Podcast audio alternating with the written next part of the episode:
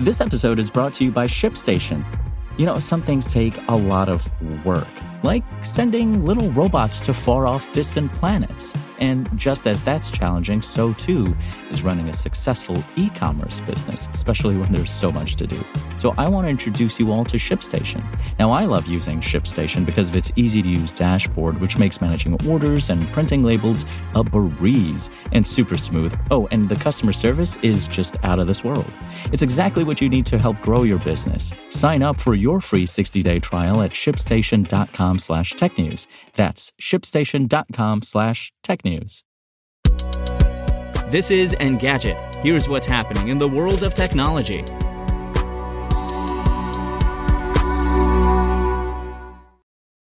Today is December 15th. In November, as an example of his commitment to free speech, Elon Musk promised that he wouldn't ban an account that tracked his private jet despite claiming it was a direct personal safety risk. Today, that account was suspended, then restored then suspended again. It's not yet clear what the future holds for at Elon Jet, but its fate is probably tied to a new set of rules from Twitter Safety about how it handles accounts sharing location information for other people.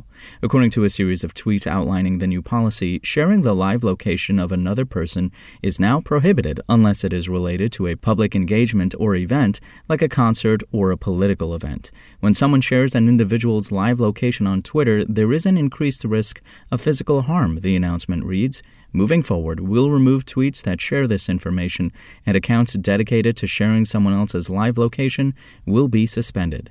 The thread goes on to clarify that these rules only apply to the location of someone else. You can still tweet your own whereabouts. Historical location information is allowed, however, so long as a reasonable time has elapsed so that the individual is no longer at risk for physical harm.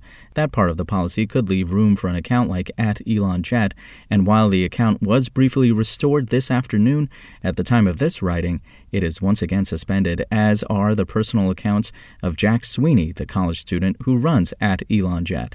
Musk has also said that legal action would be taken against Sweeney and organizations who supported harm to my family following a recent incident with a stalker and the billionaire's son. And the U.S. government just clamped down on a prominent online financial fraud. A federal grand jury and the Securities and Exchange Commission have charged eight men with allegedly operating a stock pump and dump scheme on Discord and Twitter between January 2020 and April 2022. They reportedly used their social media presences, including a combined 1.5 million Twitter followers, to artificially inflate the value of stocks only to sell their shares without disclosing their plans. They made a $114 million profit off the campaign, the Justice Department said. In addition to tweets, the group supposedly used the Discord server Atlas Trading to share misinformation about stocks. One participant, Daniel Knight, also co hosted a podcast that apparently played a role in the fraud. He brought some of the others on his show and falsely portrayed them as experts, according to the SEC.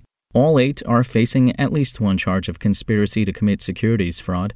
Edward Constantinescu, aka Constantine, Perry, PJ Matlock, John Rybarczyk, Gary Deel, Stefan Hrvatin, Tom Cooperman, and Mitchell Hennessey are facing additional charges that revolve around securities fraud and, in Constantinescu's case, unlawful monetary transactions. The SEC has further charged Knight with aiding and abetting the scheme.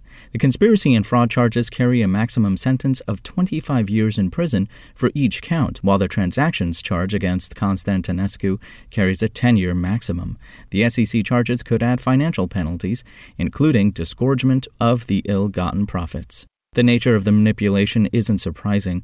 The meme stock saga on Reddit showed that online communities can influence share prices in the right circumstances. However, the charges suggest a trend. Fraudsters now see social media as a viable way to fool many investors with relatively little effort. Don't be surprised if you see more cases like this going forward. If you want to catch the latest tech news as it's happening, check out Engadget.com or tune in again every weekday.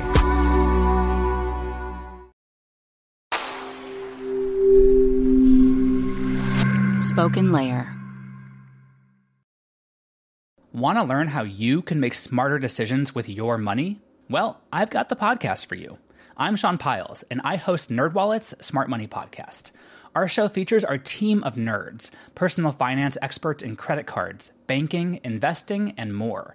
And they'll help you make the most of your money while cutting through the clutter and misinformation in today's world of personal finance. You'll get clarity on strategies to help you build your wealth, invest wisely, shop for financial products, and plan for major life events. Listen to NerdWallet's Smart Money Podcast wherever you get your podcasts.